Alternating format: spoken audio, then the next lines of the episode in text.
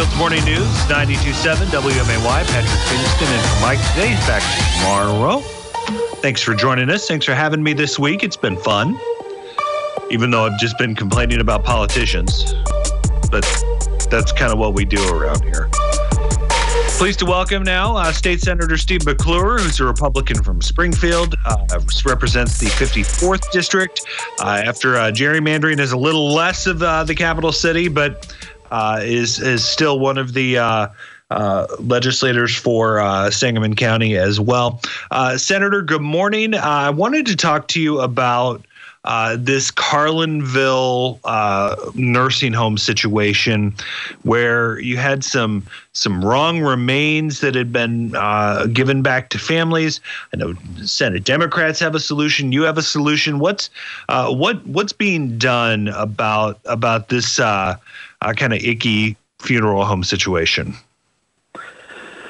Well, myself and Representative Rosenthal and Representative Coffey have come up with a a bill that would, I believe, deter this from happening, and also allow for families to receive justice should this happen again. And we work with Jim. We worked with Jim Allman to draft the bill, and so I think the language is um, is something that could pass both chambers. And essentially, you've got a lot of people who either received the wrong remains um, and then got the correct remains or received the wrong remains and then have never gotten the correct remains for their loved ones because the remains are no longer in the possession of the funeral home. So you've got people that will never get to have the remains of their loved ones to bury at any point ever. And so I believe that's a criminal act, particularly when it, when you see that it was uh, intentional. I mean, the funeral home knew they were giving out the wrong remains. It did so anyway. A lot of these folks are veterans, and so these families and our veterans deserve better.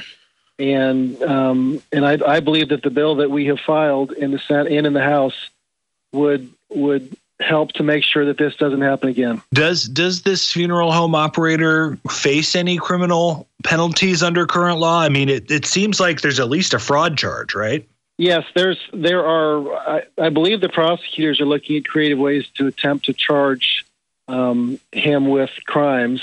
However, keep in mind, Patrick, there there have not been any charges filed as of this moment, and it shouldn't mm-hmm. be that difficult to charge something. I mean, this is really egregious.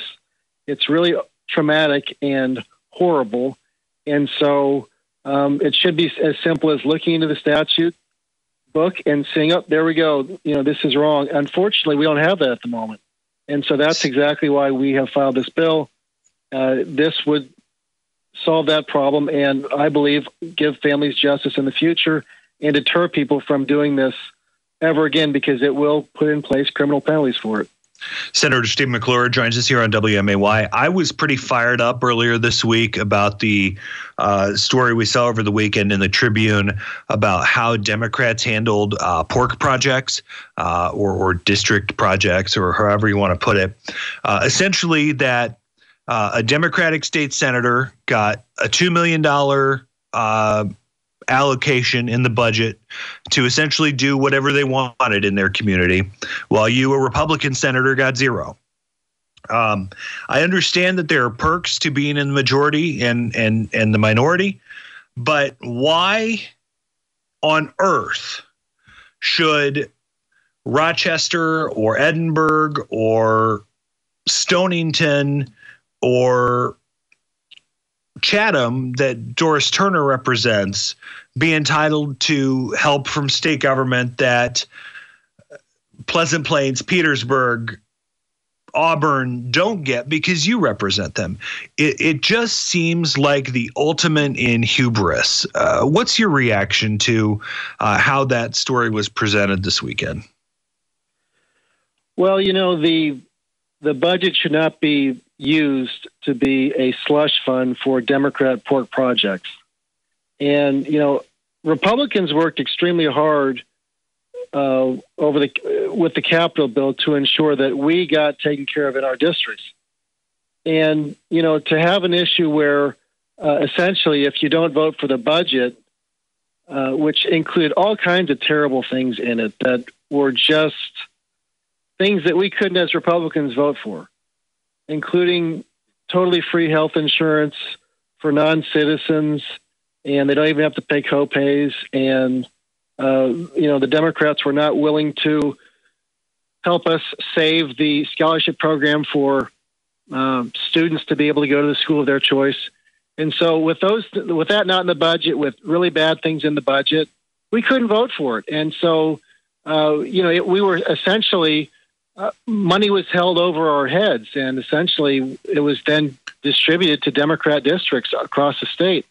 Uh, and you know that's not right. And certainly, my hope is that this year we will be able to negotiate in good faith with the Democrats, and we can maybe come to a resolution that works out for the citizens of our state. Because I think the average person that reads about this sort of a thing is outraged. But are Democrats interested in negotiating any of the budget with you all? It, it, it, seemed as if maybe the Senate had a little bit more of conversation uh, between Democrats and Republicans in the House. I mean, where the House there was literally none, but it. Uh, I even reported on uh, the night that the budget fell apart last year that that Don Harmon was in John Curran's office. So so we know the Senate talked, but was it real?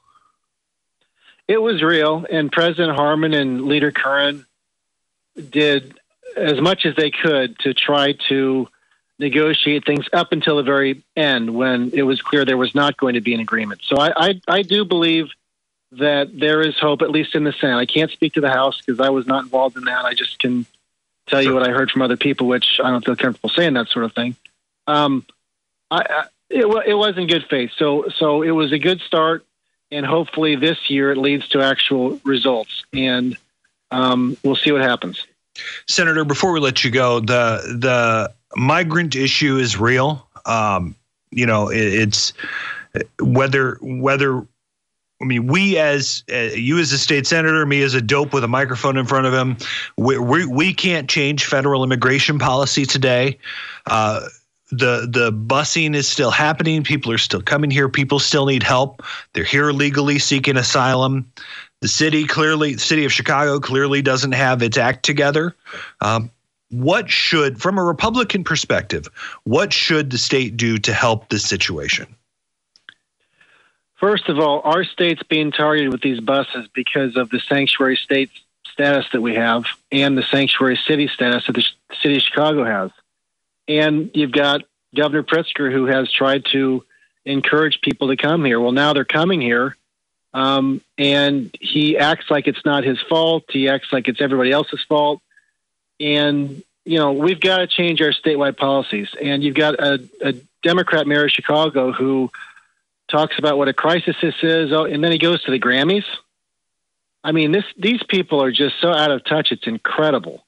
So the first thing to sort of steady our ship is the governor needs to admit that we don't have the resources to handle an influx of migrants. We just don't.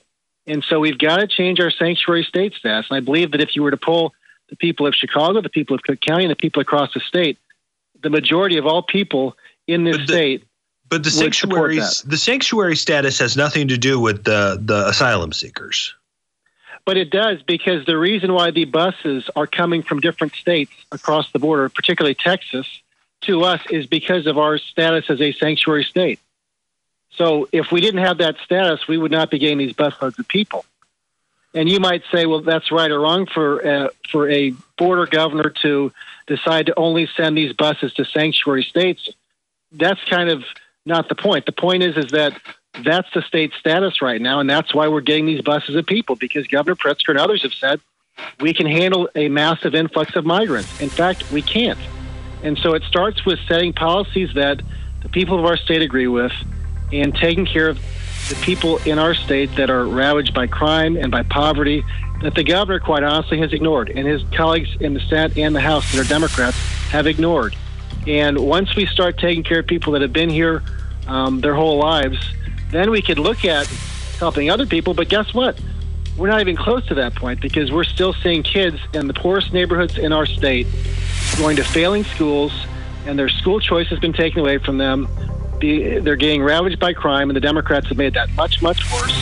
And there's just um, uh, dealing with a situation where we've got uh, very few mental health services and very, very few jobs really for them to, to pull themselves out of poverty. So we've got a long way to go to get this state turned in the right direction. And Governor Pritzker is, you know, campaigning for Joe Biden in every other state. He needs to focus in Illinois. Senator Steve McClure, WMAY.